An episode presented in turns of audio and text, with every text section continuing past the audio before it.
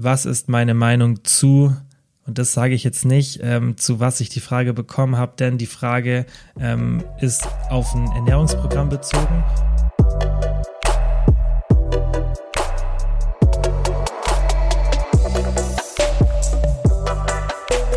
Kilians Brain Game Podcast. Hi und herzlich willkommen zu einer neuen Podcast-Folge. Ich habe mir für heute ein paar Fragen rausgesucht, die ihr mir über die Instagram Story gestellt habt und würde sagen, wir fangen direkt mit der ersten Frage an. Und zwar, kann man trotz Kaloriendefizit Fett aufbauen? Nein, das wird nicht möglich sein, denn wenn ihr ein Kaloriendefizit habt, dann heißt es ja, dass ihr weniger Energie zur Verfügung habt, als ihr verbraucht. Und wenn ihr eben weniger Energie zur Verfügung habt, als ihr verbraucht, dann entsteht ja dieses Defizit an Energie und das muss der Körper irgendwie ausgleichen. Und das macht er in der Regel, indem er eben Fettreserven heranzieht oder Muskeln abbaut. Wenn ihr Krafttraining macht oder andere Sportarten und dann auch noch eine ausreichende Proteinzufuhr, die irgendwo bei zwei Gramm pro Kilogramm Körpergewicht liegt, vielleicht auch ein bisschen höher, dann werdet ihr mit hoher Wahrscheinlichkeit wenig Muskeln abbauen und sehr viel Fett verbrennen. Das heißt, ihr baut sogar relativ gut Fett ab.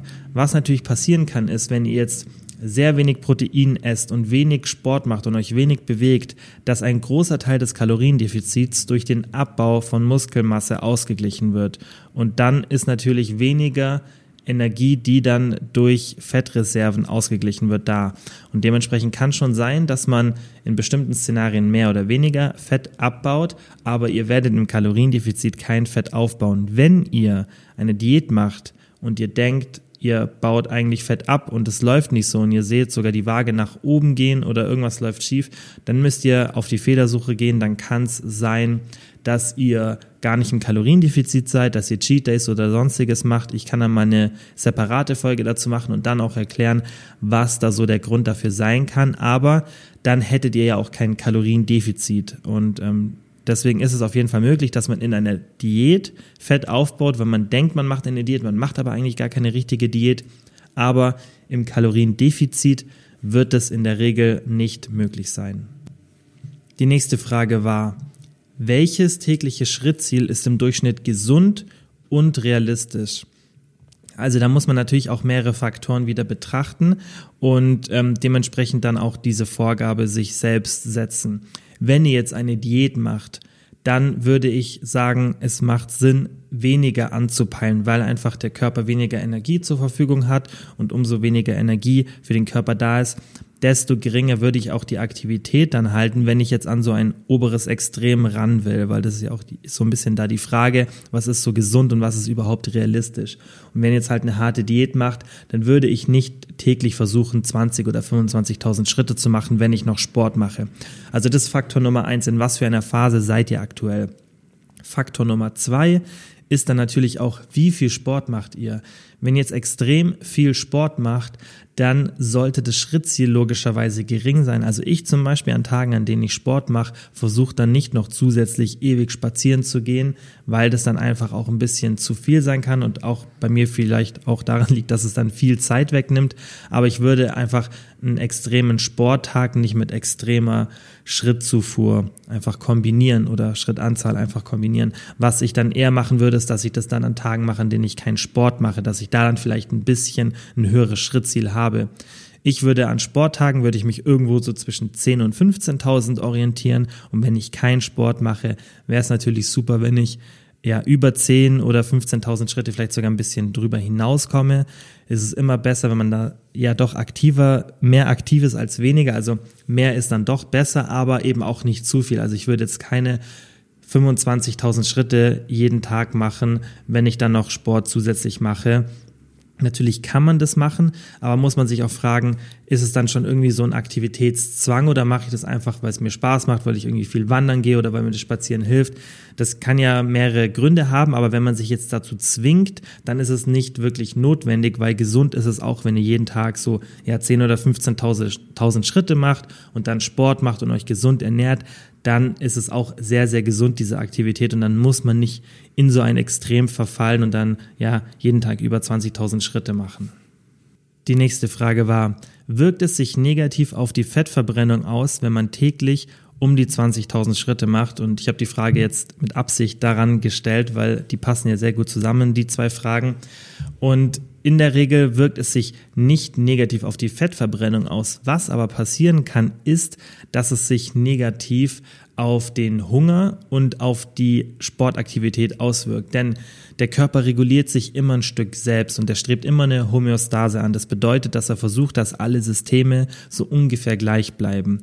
Und das ist natürlich auch beim Gewicht der Fall. Das heißt, der Körper möchte, das hat einen evolutionsbiologischen Hintergrund, kein Gewicht verlieren. Und wir haben einfach keinen so einen richtigen Schutz davor, dass wir ähm, zunehmen. Also dem Körper ist relativ egal, ob wir zunehmen, weil das nie ein, eine Anpassungsmaßnahme oder es war, es war nie relevant für den Körper, eine Anpassungsmaßnahme zu entwickeln für Gewichtszunahme, weil das so eigentlich nie passiert ist. Also das hat ja eigentlich was mit der westlichen Zivilisation zu tun, dass wir überhaupt zunehmen und deshalb, ja, da ist ja keine Evolution mehr hat da einfach nicht mehr stattgefunden. Deshalb gibt es da keinen wirklichen Mechanismus, der uns vor Zunahme schützt, aber es gibt einen sehr starken Mechanismus, der uns vor Gewichtsabnahme schützt. Denn das war immer eine Realität, das war einfach immer ein Problem. Es gab immer ja einfach Dürreperioden oder Hungersnot aufgrund von anderen Faktoren und dementsprechend musste der Körper in der Evolution einfach da einen Schutzmechanismus entwickeln und der ist sehr, sehr stark. Das bedeutet, dass wenn ihr euch mehr bewegt, dass der Körper dann schaut, okay, ich habe jetzt einen höheren Kalorienverbrauch, jetzt muss ich auch meine Kalorienzufuhr anheben, damit ich eben kein Gewicht verliere. Und das bedeutet, dass er euren Hunger stärker triggert, weil er muss ja irgendwie euch Signale geben, dass der Kalorienverbrauch wieder nach oben geht. Es läuft natürlich alles über Hormone ab. Grelin und Leptin spielen da so eine Schlüsselrolle und gerade Grelin, das eben dann den Hunger reguliert, wird dann so vom Körper beeinflusst, dass ihr mehr Hunger habt. Und dementsprechend kann sich eine extreme Aktivität negativ auswirken, weil ihr dann irgendwann extremen Hunger bekommt. Was man auch in Studien sieht, ist, dass da eine große Variabilität besteht, dass nicht jeder Mensch aufgrund von einer höheren Aktivität gleich viel mehr Hunger bekommt. Manche Menschen können das relativ gut tolerieren. Das sind dann auch oft die Menschen, die gar keine Probleme so mit Gewichtsverlust und Gewicht halten haben. Und andere Menschen, die bekommen da extrem viel Hunger. Und was man auch noch sieht, ist, dass wenn Frauen mehr Sport machen, dass da der Körper einen stärkeren Schutzmechanismus hat und die allgemeine Aktivität auch so ein bisschen stärker verringert als bei Männern. Und dementsprechend muss man das Ganze immer in Betracht ziehen, wenn man sich solche Fragen stellt, ob sich eben diese hohe Schrittanzahl negativ auf die Fettverbrennung auswirkt, weil klar, die Fettverbrennung nicht direkt, aber man muss natürlich das Ganze die ganze Kalorienbilanz da in Betracht ziehen. Und wenn ihr mehr Schritte macht und jetzt eure Kalorien nicht akribisch kontrolliert, dann kann schon sein, dass ihr unbewusst mehr esst. Und dann wird es wieder negativ für eure Kalorienbilanz und das wirkt sich dann logischerweise auch auf die Fettverbrennung aus. Also nicht auf die generelle Fettverbrennung, sondern einfach auf die Tatsache, dass ihr dann ein geringeres Kaloriendefizit habt, wenn ihr eine Diät macht. Wenn ihr jetzt aber gerade keine Diät macht oder ihr eure Kalorien sehr gut kontrolliert, dann spricht nichts dagegen, täglich 20.000 Schritte zu machen. Man muss nur beachten, dass wenn man das so ein bisschen vom, aus dem Gefühl heraus macht, auch die Ernährung, dann sendet der Körper, wie gesagt, Signale, die ihr vielleicht nicht so bewusst wahrnehmt, aber dass ihr einfach unterbewusst mehr Hunger habt und somit mehr esst. Und dann bringt es gar nicht so viel, sich extrem viel zu bewegen, wenn man diese eine Komponente Ernährung nicht so gut kontrolliert wie die Komponente Aktivität, die man ja mit den 20.000 Schritten sehr stark in eine Richtung lenkt. Und deshalb muss man da immer ein bisschen aufpassen, in welche Richtung man da navigiert und ähm, dass man einfach ja weiß, dass mehr Aktivität nicht gleich besser ist in einer Diät. Die nächste Frage war, wie gewöhnt man den Verdauungstrakt an mehr Ballaststoffe?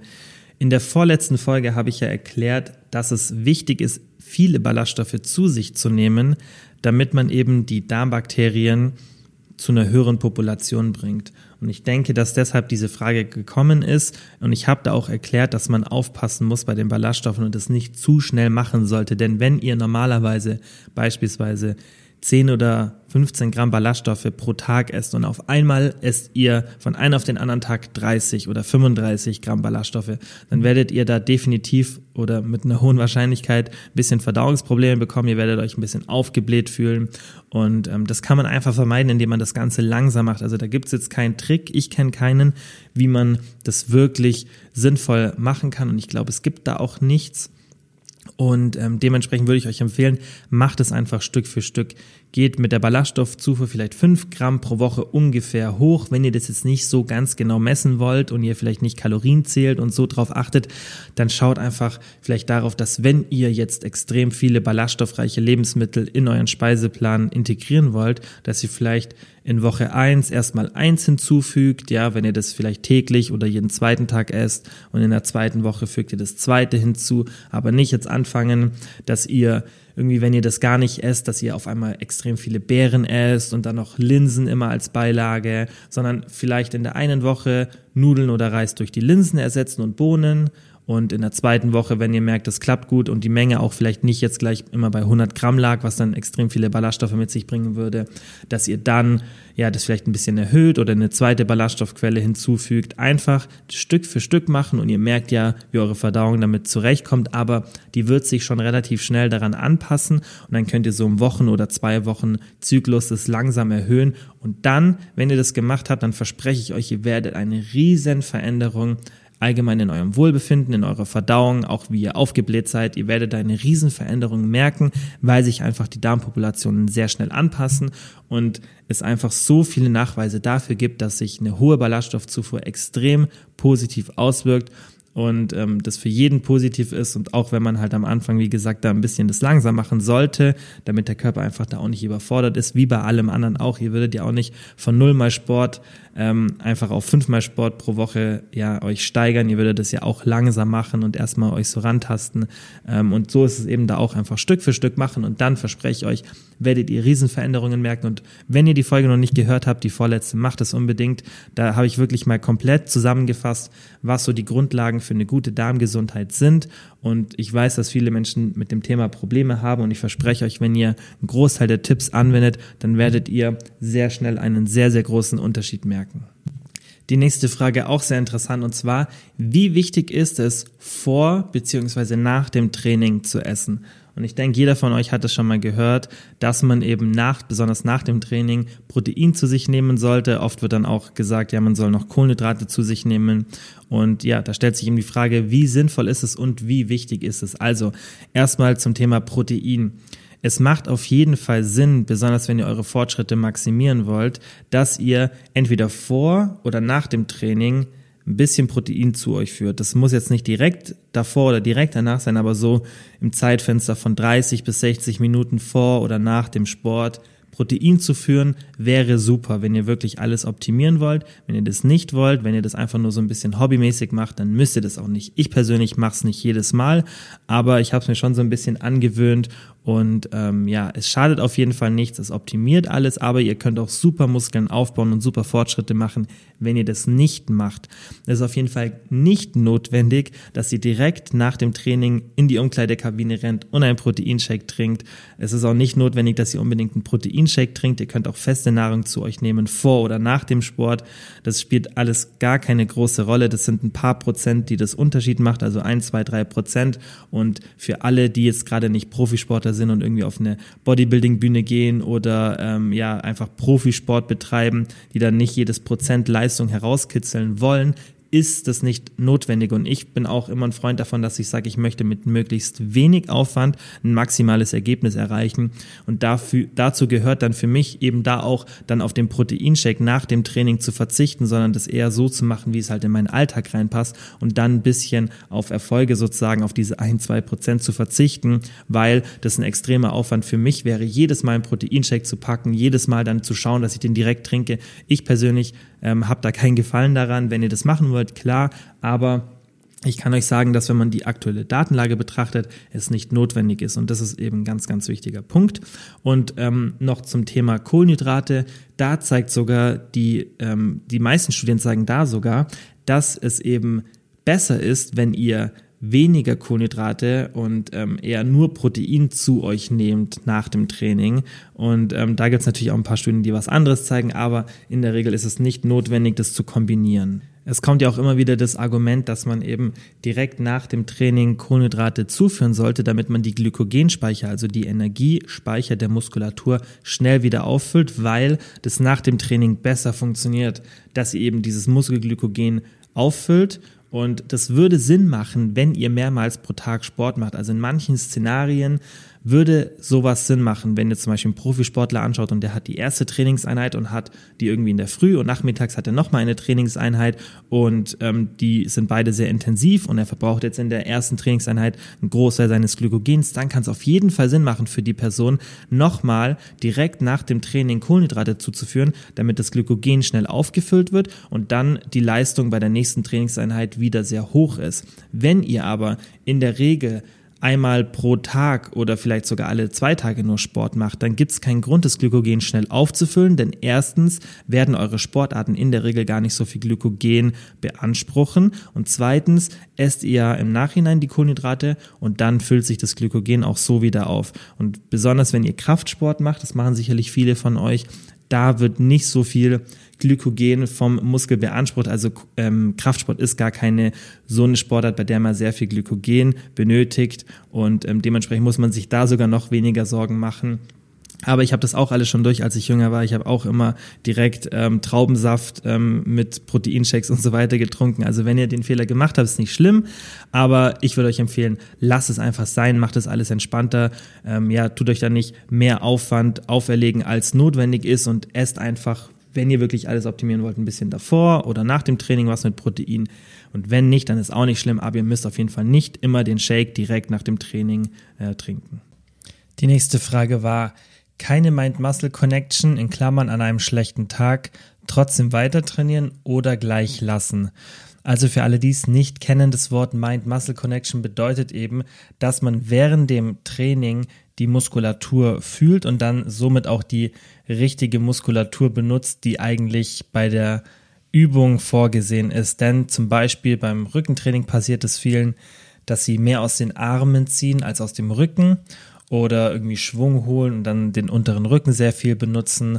Beim Beintraining kann es auch vorkommen, dass man bei bestimmten Po-Übungen, da haben auch viele Leute Probleme, genau den Muskel zu spüren, der dann eben trainiert werden sollte. Zum Beispiel bei den Hip Thrusts werden dann andere Muskeln primär eingesetzt, ohne dass der Po wirklich Arbeit abkriegt, weil man eben ein bisschen ja einfach noch bei der Technik was lernen muss oder wie die Person in der Frage schreibt, einen schlechten Tag hat und da wenig Muskelgefühl hat. Und das ist auch eine Sache der Erfahrung. Also umso länger ihr trainiert und auch umso mehr Muskelmasse ihr habt, desto besser wird die Mind-Muscle-Connection. Ich habe es auch bei mir in meinem Trainingsverlauf gesehen. Das ist ein sehr, sehr großer Unterschied zu der Mind-Muscle-Connection, die ich in den ersten Jahren hatte und die ich jetzt hatte. Und ähm, ja, dann kommt eben die Frage, ob man dann an einem schlechten Tag ähm, sei, das sein lassen sollte, sozusagen das Training, oder weiter trainieren sollte.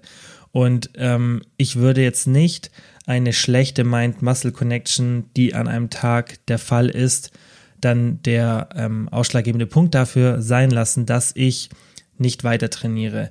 Wenn ich aber persönlich Tage habe, an denen ich extrem müde bin irgendwie oder irgendwie was anderes war und schlecht regeneriert habe und dann das merke im Sport, dann gehe ich auf jeden Fall ein bisschen runter von der Intensität, mache dann auch deutlich weniger, mache vielleicht ein bisschen Cardio oder andere Sachen. Aber da würde ich auf jeden Fall auf den Körper hören und das lernt man auch umso länger man Sport macht, immer mehr, dass man auf den Körper hört und das ist auch sehr, sehr wichtig und die extrem fortgeschrittenen Trainingsprogramme, jetzt nicht nur im Bereich Kraftsport, auch in anderen Sportarten, die fokussieren sich dann auch ähm, auf das eigene Körpergefühl oder die berücksichtigen das und ähm, dann arbeitet man mit ähm, ja, so Skalas wie zum Beispiel einer RPE-Skala. Da gibt es mehrere Möglichkeiten, wie man da vorgeht. Auf jeden Fall wird das dann ähm, ja einfach alles in Betracht gezogen und es macht Sinn an Tagen, an denen man nicht so viel Power hat und ein bisschen kaputt ist, auch wirklich runterzufahren. Viele ähm, kommunizieren das meiner Meinung nach oft falsch und dann heißt es so, ja, man muss sich da durchkämpfen und durchboxen und das ist meiner Meinung nach Bullshit. Das bringt nichts ähm, an Tagen, an denen man einfach keine Kraft hat, sich dann durchzukämpfen, weil irgendwann fängt man dann auch an, Sport mit was Negativem zu verbinden und ich finde, man sollte eher intelligent trainieren und ähm, nicht so mit dem Kopf durch die Wand und ähm, das bedeutet dann für mich auch, dass ich an so einem Tag, an dem dann vielleicht auch die Mind-Muscle-Connection schlecht ist, weil ich irgendwie allgemein so kaputt bin, dass ich dann an dem Tag einfach weniger weniger mache und ähm, dann vielleicht auch das Training früher beende, nicht komplett sein lasse, aber halt früher beende und dann ähm, schaue, dass ich das einfach an einem anderen Tag nachhole. Und so kann man dann eben intelligent trainieren und das wird sich dann auch positiv auf die Erfolge auswirken, weil das einfach dazu führt, dass ihr ähm, euch nicht weiter noch mehr belastet, weil es wird ja einen Grund haben, dass ihr an diesem Tag euch so schlecht fühlt und dann ist es auch wichtig, dass man da auf den Körper hört. Ich finde es aber auch nicht gut, wenn man dann jedes Mal, wenn irgendwie ein bisschen so die Kraft fehlt, sagt, okay, ich mache jetzt gar keinen Sport. Es geht einfach nur darum, dass man die Leistung eben dementsprechend anpasst, was überhaupt möglich ist. Die nächste Frage, woran erkennt man einen guten Booster? Also damit ist ein Pre-Workout-Booster gemeint, also ein Mix an Supplementen, die man vor dem Training zu sich nimmt. Und da gibt es mehrere Sachen, auf die man achten sollte, aber ähm, wenn man es ganz kurz sagen müsste, würde ich sagen, einen guten Booster erkennt man daran, dass er nicht zu viele Stimulantien enthält. Sorry für diese kurze 30 Sekunden Unterbrechung, aber ich wollte noch mal sagen, dass ich mich so, so freuen würde, wenn du den Podcast in deiner App abonnierst. Ich krieg so viele Nachrichten, besonders auf Instagram von Leuten, die sich bedanken, dass der Podcast ihnen hilft. Und das Einzige, was ich mir wünschen würde als Gegenleistung, dass ihr den Podcast abonniert. Ihr müsst nichts machen. Ich weiß, dass viele den Podcast regelmäßig hören, ihn aber nicht abonnieren. Und wenn ihr den Podcast in eurer App abonniert, dann hilft es enorm dabei, dass der Podcast wächst und ihn mehr Leute entdecken. Und dann profitiert auch ihr wiederum davon, dass ich durch einen bekannteren Podcast besser in der Lage bin, sehr bekannte Leute als Interviewgäste in den Podcast einzuladen und dann haben wir hier einfach coolen Content, von dem ihr profitiert. Und wie gesagt, würde ich mich einfach mega freuen, wenn ihr den Podcast abonniert und jetzt geht's direkt weiter mit der Folge. Denn das Problem ist, dass wenn ihr jetzt so einen Hardcore-Booster habt und vielleicht haben ein paar von euch schon mal wirklich einen starken ausprobiert, dann habt ihr vielleicht dadurch eine etwas gesteigerte Leistung. Durch die vielen Stimulantien, die da drin sind, sind dann oft ja Kombinationen aus Koffein oder ja noch anderen Stoffen. Also da gibt's ja die verschiedensten, ähm, die dann aber auch sehr, sehr ja, ähm, einfach stark wirken und besonders dann in Kombination ähm, einfach auch unangenehm sind. Und das Problem ist, ihr habt da vielleicht eine stärk also eine bessere Leistung für, ja, für diese Zeit, zwei, drei Prozent, vielleicht mehr, als ihr sonst hättet, aber ihr beeinträchtigt eure Regeneration extrem. Und dann verschlechtert es sozusagen wieder das Endresultat, also diese paar Prozent mehr Leistung ähm, gehen dann wieder verloren, weil ihr das an Regeneration einbüßt. Und vielleicht habt ihr so einen Booster schon mal genommen und ähm, ich habe es auch schon und kennt dann das Gefühl, dass ihr dann so danach im Training irgendwie auf dem Sofa oder im Bett liegt und ähm, euch fühlt, als hättet ihr eine Grippe und so richtig kaputt seid. Und so sollte man sich nach dem Sport nicht fühlen. Es ist gut, wenn man sich kaputt fühlt und das kann auch ab und zu der Fall sein, aber man sollte sich nicht nach jedem Training so fühlen, ähm, als wenn man ultra kaputt und ähm, könnte gar nicht mehr laufen. Das macht in bestimmten Szenarien Sinn, wenn man das ab und zu mal in einem Trainingszyklus drin hat, aber an sich sollte Training immer so sein, dass man auch danach noch fit ist und eben nicht sich so verausgabt oder solche Supplemente zu sich nimmt, dass man danach so einen totalen Crash hat. Also darauf bitte achten, dass da nicht zu viel Koffein ist. Es gibt noch ein paar andere Supplemente, ähm, die da auch zu den Stimulantien zählen. Einfach vielleicht mal die Zutaten googeln, weil ich kann jetzt hier nicht alle aufzählen, aber Koffein ist halt so meistens ähm, der Hauptbestandteil und da einfach darauf achten, dass es irgendwo so um 150 bis 200 Milligramm pro Portion liegt, also nicht höher. Ich würde nicht mehr als 200 Milligramm Koffein vor dem Training zu mir nehmen, weil sich dieser Effekt dann negativ auf die Regeneration auswirkt. Was auch noch helfen kann manchmal, ist das Ganze mit Theanin zu kombinieren, also eine Kombination von Koffein und Theanin, weil man den eben diese Unruhe, die man oft, wenn man viel Koffein zu sich nimmt, ähm, hat, dass die eben unterbunden wird. Das funktioniert ganz gut, aber nicht, dass, nichtsdestotrotz würde ich nicht extrem viel Ko äh, Koffein zu mir nehmen, auch wenn da Theanin dabei ist. Das kann sich ja dann auch irgendwann negativ auf den Schlaf auswirken, gerade wenn man es ein bisschen zu spät zu sich nimmt. Und deshalb würde ich darauf achten. Und ansonsten würde ich allgemein darauf achten, dass einfach nicht zu viel Zutaten drin sind, weil einfach oft es gar nicht notwendig ist, dass manche Sachen drin sind. Und für mich gehört in so einen Booster eigentlich theoretisch nur Koffein, dann irgendeine Art von Pumpsupplement. Das ist aber rein für das persönliche einfach, also das hat keinen großen Effekt. Es gibt jetzt ein bisschen Literatur, die, die darauf hindeutet, dass zum Beispiel Citrullin Malat eventuell einen positiven Effekt auf den Muskelaufbau und die Regeneration hat, ist aber noch nicht ganz klar, aber das ähm, führt zu einer höheren Durchblutung der Muskulatur. Man hat so ein Pump einfach und dadurch auch teilweise ein bisschen besseres Muskelgefühl. Plus es motiviert halt einfach, wenn man merkt, so dass die Muskulatur einfach ein bisschen praller ist und das ist mehr so ein Spaßfaktor, finde ich, gehört dann aber trotzdem, also für mich jetzt auch in Booster mit rein, weil es einfach ähm, ja angenehm ist, finde ich, das so zu konsumieren. Und äh, wenn man dann so ein bisschen bessere Durchblutung hat, ist es ja nichts Negatives und ähm, das hat keine Nebenwirkungen oder sonstiges. Also ähm, da ist meistens nicht irgendwie ein Problem, was das mit sich bringt. Also es bringt wirklich nur eine super Wirkung. Ähm, und was man dann noch machen könnte, muss aber nicht sein, ist, dass man ähm, ein paar andere Sachen noch mit reinnimmt, wie zum Beispiel Kreatin. Aber das muss jetzt nicht in einen Booster rein. Das kann man auch so täglich konsumieren, drei bis fünf Gramm. Ähm, aber muss es nicht per se vor dem Training sein. Und ähm, ich würde einfach, wie gesagt, darauf achten, dass nicht zu viel Zeug drin ist, weil es viele Sachen eben gibt, die dann nicht wirklich was bringen und ähm, die ich jetzt eigentlich genannt habe, Koffein, dann eine Art von Pump, wie zum Beispiel Arginin oder Citrullin-Malat und dann eventuell noch Kreatin und fertig ist. Mehr muss nicht rein. Man kann dann noch Sachen wie Kollagen und so weiter reinmachen, aber das ist alles kein Muss. Wichtig, nur bitte achtet darauf, wenn ihr da was kauft, dass da nicht zu viel Zeug drin ist, weil das ist immer für mich, wo die Alarmglocken angehen, weil es eben nicht wirklich viel gibt wo man wirklich sagen kann, okay, da ist jetzt wirklich Studienlage da, dass man sagen kann, das bringt wirklich was und dann ist da einfach nur Zeug drin, das keinen Effekt bringt, für das ihr aber Geld zahlt und es dann in manchen Fällen sogar noch ein bisschen so Nebenwirkungen hat und dann würde ich es einfach auf das Minimum beschränken, das euch dann eben einen großen Effekt bringt. Was ist meine Meinung zu und das sage ich jetzt nicht, ähm, zu was ich die Frage bekommen habe, denn die Frage ähm, ist auf ein Ernährungsprogramm bezogen und wie viele von euch vermutlich wissen, habe ich ja selbst ähm, eine Ernährungs-App gegründet. ProBabe heißt die.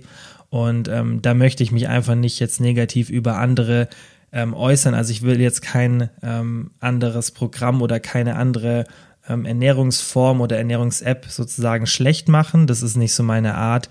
Und ähm, das kann natürlich auch rechtliche Konsequenzen mit sich bringen. Ähm, deswegen sage ich jetzt nicht den Namen, aber ich kann mal allgemein ein bisschen was zu ähm, dieser ganzen ähm, Ernährungsindustrie sagen und was also meine Meinung ist. Und ähm, das hilft dann sicherlich auch, das so ein bisschen einzuschätzen, was ich so allgemein ähm, zu anderen Apps sage. Ähm, also die Intention, warum ich damals überhaupt das Unternehmen gegründet habe, ist jetzt ein bisschen eine andere, die mich jetzt weiter vorantreibt, würde ich sagen. Denn damals war wirklich so, mein, mein Hauptgrund war, dass ich gesehen habe, dass viel falsche Produkte oder ähm, falsche Dienstleistungen beworben werden. Es war viel so Unwissen. Ähm, es wurde hier das gesagt, dort wurde das gesagt. Ich war viel so in Foren unterwegs, war da einfach noch jung. Das hat so mit 16, würde ich sagen, 16, 15 hat es angefangen. Ähm, jetzt werde ich bald 28, also ist eine lange Zeit her. Und da hat es angefangen, dass ich mich so ein bisschen mit dem Thema auseinandergesetzt habe, weil ich einfach fitter werden wollte. Ich wollte Muskeln aufbauen, meinen Körperfettanteil verringern und habe das wirklich aus eigener Intention gemacht. Und ich hatte damals das Problem, weil ich eben auch noch sehr jung war und auch noch nicht so richtig wusste, wie recherchiert man, wie trennt man richtige von falschen Informationen. Ähm, und mein Problem war eben, dass ich gar nicht so richtig wusste, was ist jetzt richtig. Der eine hat das gesagt, der andere hat das gesagt. Alle haben sich als Experten ausgegeben und auch Leute, die als vermeintliche Experten gelten, da waren ähm, Ernährungswissenschaftler und so weiter dabei, haben Sachen erzählt, von denen ich jetzt im Nachhinein weiß, dass es sich nicht mit der Studienlage deckt und ähm, das hat mich dann im Nachhinein, nachdem ich dann diesen ganzen Weg durchlaufen habe und wirklich dann so die Spreu vom Weizen getrennt habe, ähm, hat mich das weiterhin gestört, dass es immer noch so ist. Es war dann ein Gespräch mit Freunden oder wenn mich irgendjemand nach ähm, Hilfe gebeten hat, habe ich immer noch gemerkt, dass es immer noch genauso ist, trotz Social Media, dass die Leute immer noch nicht so wirklich verstehen, ähm, ja einfach, was so wirklich die Grundlagen sind. Und ähm, ich habe eben auch erkannt, dass die Grundlagen relativ simpel sind. Also dass man eigentlich, wenn man richtig das Ganze kommuniziert, den Menschen sehr schnell helfen kann und einen großen Unterschied bezwecken kann somit. Und ähm, ich habe jetzt ja gerade schon gesagt, äh, trotz Social Media, das war ja eigentlich noch nicht so, dass da Instagram und so weiter da war. Das war ganz am Anfang von Instagram, da gab es aber schon YouTube und so weiter. Und ähm, Internet war ja da gerade erst so am Kommen. Ähm, ja, und das hat mich einfach gestört. Und aus dieser Intention ähm, haben wir damals eben ProBabe, was damals auch Profit hieß, gegründet, weil wir einfach mit, ja, einfach mit einer simplen Message ähm, Leuten helfen wollten, Gewicht zu verlieren, einfach fit zu werden. Und das war damals die Intention eben, dass es mich gestört hat, dass da so viel Bullshit ähm, einfach erzählt wird und niemand so wirklich eine klare Linie vorgibt, gerade in Deutschland.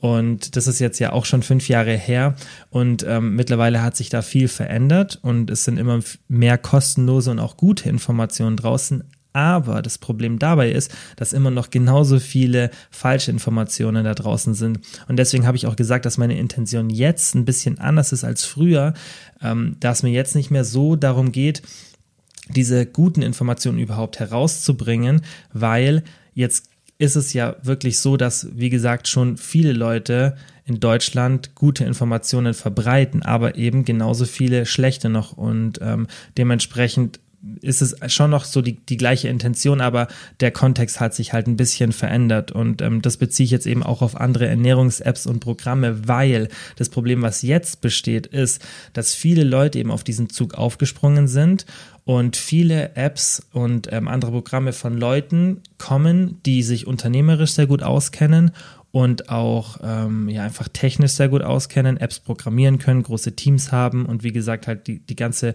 Unternehmensführung und das Marketing verstehen, aber eigentlich keine Ahnung von dem ganzen Thema Ernährung haben. Und es ist halt auch so, wenn man die Top-Apps im App Store anschaut, in dieser Kategorie, dann ist es halt so, dass meiner objektiven oder auch vielleicht sogar ein bisschen subjektiven Meinung ähm, nach viele eben nicht versuchen, wirklich sinnvolles Wissen anzubieten. Und man sieht ja auch, was da teilweise dann ähm, für Tipps gegeben werden mit irgendwelchen Stoffwechsel, ähm, Kurzprogrammen, die dann irgendwie acht Wochen laufen und ähm, da werden teilweise die komischsten Tipps gegeben, die teilweise schlimmer sind als die Tipps, die ich mit 16 damals äh, in irgendwelchen Foren gelesen habe. Und ähm, deshalb ist die Message oder die Mission, die wir haben, immer noch die gleiche, ähm, bloß die Intention hat sich durch den Kontext eben vom ganzen Markt ein bisschen verändert, aber die Intention ist immer noch die gleiche dass wir eben einfach mit möglichst simplen Informationen ähm, euch oder den Leuten, die Hilfe von uns wollen, Hilfe bieten, ohne dass man das zu kompliziert macht und ähm, ohne dass da Bullshit dabei erzählt wird, sondern einfach, dass man so nach dem Pareto-Prinzip mit 20 Prozent des Aufwands 80 Prozent der Erfolge erreicht, nicht auf jede Kleinigkeit achtet, aber eben das Große und Ganze betrachtet, die wichtigen Sachen macht, die was bringen, wenig Zeitaufwand dabei hat und dann Erfolge hat oder Veränderungen hat, die dann auch langfristig bleiben. Und deshalb Jetzt nochmal, um zurückzukommen, meine Meinung zu Programm XY kommt immer drauf an. Es gibt ein paar, die einen ganz guten Ansatz haben, aber ähm, wenn man den ganzen Markt betrachtet, dann haben die meisten eben einen sehr, sehr schlechten Ansatz. Und das kann man auch relativ leicht beweisen, allein wenn man so in den ganzen Markt reinschaut die Tatsache, dass die meisten Menschen mehr als eine Diät benötigen oder mehr als ein Programm durchlaufen, heißt ja oder zeigt ja ganz klar, dass in der Regel das nicht funktioniert und dass da kein langfristiger Ansatz dabei ist, dass da nicht versucht wird, den Leuten irgendwie zu helfen, sondern dass da einfach geschaut wird, okay, wie kriege ich jetzt äh, bei Person XY 5 Kilo ganz schnell weg mit irgendwelcher Radikaldiäten, aber das bringt den Leuten ja dann nichts, weil dann kommt der Jojo-Effekt oder es kommen die alten Gewohnheiten wieder und genau das wollen wir ja anders machen. Wir wollen ja erstens schon mal gar keine falsche Information vermitteln, aber wir wollen auch beibringen, wie man das Thema wirklich langfristig betrachtet und wie man das einfach einmal bei uns macht und dann nie wieder, beziehungsweise dann das Wissen nutzt, um einfach nicht mehr in die Not zu kommen, eine Idee zu machen oder was anderes auszuprobieren, weil wir eben sozusagen die letzte Lösung bieten. Und deshalb, wie gesagt, ich kann da schlecht eine Meinung zu einem bestimmten Programm abgeben. Ich kann halt einfach, wie gerade eben, nur erzählen, wie ich den Markt einschätze und halt sagen, dass es sicherlich ein paar sinnvolle gibt, aber die würde ich jetzt rein aus dem Wissen, was ich jetzt so über unsere Konkurrenten weiß, ähm, würde ich jetzt auf 10 bis 15 Prozent schätzen, die einen ganz guten Job machen ähm, und der Rest macht einen sehr ähm, durchschnittlichen Job, würde ich sagen. Ist nicht alles falsch, aber halt auch sehr, sehr viel komisches Wissen dann dabei, was da vermittelt wird und auch teilweise meiner Meinung nach halt nicht so ähm, nachhaltige Methoden, die dann da benutzt werden. Und ähm, wir machen sicherlich auch nicht alles perfekt, aber wir bemühen uns auf jeden Fall, dass wir es so gut machen wie nur möglich und ähm, dass wir dann auch Sachen, die dann vielleicht nicht so gut laufen, immer weiter verbessern und ja, dass wir halt stetig an uns arbeiten und das hat, denke ich, sehr, sehr gut geklappt. Ähm, ja, wenn man halt betrachtet, wie das Feedback ist und ja, wenn ihr da einfach mal was wissen wollt, ähm, was sich da überhaupt macht, dann entweder ihr schreibt mir eine Instagram-DM oder ihr schaut mal auf unsere Website www.probay.de. Und ähm, wenn ich mal noch ein bisschen mehr zu dem Thema, zu meinem Unternehmen erzählen soll, weil ich auch nicht immer weiß, ob ihr das hören wollt. Auf Instagram wollt ihr es meistens hören, aber hier im Podcast kamen die Folgen nicht immer so gut an wie andere Folgen. Deshalb gerne mir einfach eine Instagram-DM schreiben, was ihr so ähm, eher an Folgen hören wollt. Und ähm, ja, dann kann ich entweder noch mal länger drüber erzählen oder lieber wieder ähm, auf andere Themen zurückgreifen. So, und jetzt die letzte Frage für heute. Wie groß sollte ein Kaloriendefizit sein? Es ist immer schwer pauschal zu beantworten, aber es sollte sich irgendwo zwischen 15 und 50 Prozent ähm, ja, einfach aufhalten. Das ist jetzt eine sehr große Range, aber das muss man eben so ganz klar sagen, weil es, wie gesagt, immer auf die Situation drauf ankommt. Wenn jetzt eine Person zum Beispiel auf 1,60 Meter 120 Kilo wiegt und wirklich einen großen Gewichtsverlust vor sich hat, damit die auch einfach gesund ist und das sollte schnell gehen und da sind Reserven da, dann kann man ein sehr aggressives Kaloriendefizit fahren, ohne dass sich das auch negativ auswirkt. Und da geht es dann in die Richtung von 50 Prozent, weil die Person ja auch durch das hohe Gewicht sehr viel mehr Kalorien verbraucht einfach, weil man sehr das Gewicht mit sich herumträgt. Und da ist es natürlich dann ein ganz anderer Kontext als eine Person, die auf 1,60 Meter 65 Kilo wiegt und sagt, hey, ich will einfach nur die letzten drei Kilo verlieren, damit ich mich wohlfühle.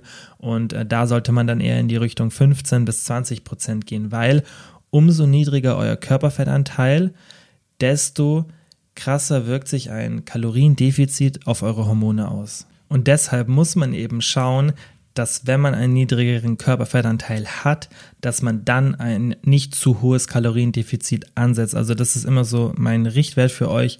Desto niedriger euer Körperfettanteil, desto geringer sollte euer Kaloriendefizit sein. Natürlich ist das auch wieder ein bisschen genetisch abhängig. Das heißt, manche Leute können trotz niedrigen Körperfettanteil ein höheres Kaloriendefizit fahren, ohne Probleme zu haben. Aber man muss ja immer so ein bisschen generelle Antworten geben. Und ähm, was ich auch immer empfehle, wenn ihr einfach eine Diät macht, achtet so ein bisschen drauf, wie, wie fühlt ihr euch? Habt ihr irgendwie die ganze Zeit Probleme mit Müdigkeit, keine Libido, Antriebslosigkeit und solche Sachen? wenn ihr das merkt, dann ist immer so ein bisschen das Zeichen, dass ihr vielleicht nicht ganz so wenig essen solltet oder eben das Defizit nicht zu hoch sein sollte. Ähm, aber wie gesagt, pauschalisieren ist schwierig, weil generell würde ich sagen, die meisten sollten sich irgendwo so zwischen 20 und 25 Prozent aufhalten, also Kaloriendefizit. Aber wie gesagt, gibt es halt auch diese Fälle, wo man sagt, okay, ein bisschen geringeres Defizit oder sogar ein viel, viel höheres kann Sinn machen, weil, wie gesagt, bei einer Person, die dann ein sehr hohes Übergewicht hat und auch schnell das Körperfett verlieren will und es auch kann, macht es ja Sinn, dass man sagt, okay, dann geht man da am Anfang ein bisschen aggressiver rein, dann ist die Person motivierter, weil einfach man schneller Gewicht verliert. Und wenn man jetzt zum Beispiel irgendwie 110 oder 120 Kilo wiegt, ähm, auf so eine Körpergröße, dann führt das natürlich ähm, oder dann führt ein hoher Gewichtsverlust auch zu mehr Motivation. Wenn so eine Person dann ein halbes Kilo pro Woche verliert, ist es ganz anders, als wenn jemand, der 65 Kilo ist, ein halbes Kilo pro Woche verliert, weil einfach das Verhältnis nicht da ist und die Person ähm, dann eine ganz andere Motivation hat, die mit 65 Kilo, die ein halbes Kilo verliert, als die Person, die 120 Kilo wiegt und ein halbes Kilo verliert. Und deshalb macht schon Sinn, bei solchen Personen, weil es halt auch hormonell noch möglich ist, ein bisschen aggressiveres Defizit zu fahren, auch für eine Zeit lang, vielleicht so für einen anfänglichen Boost. Und ähm, ja, für alle anderen wird es dann, wie gesagt, je niedriger der Körperfettanteil geht, desto geringer das ähm, Kaloriendefizit und das macht dann mehr Sinn.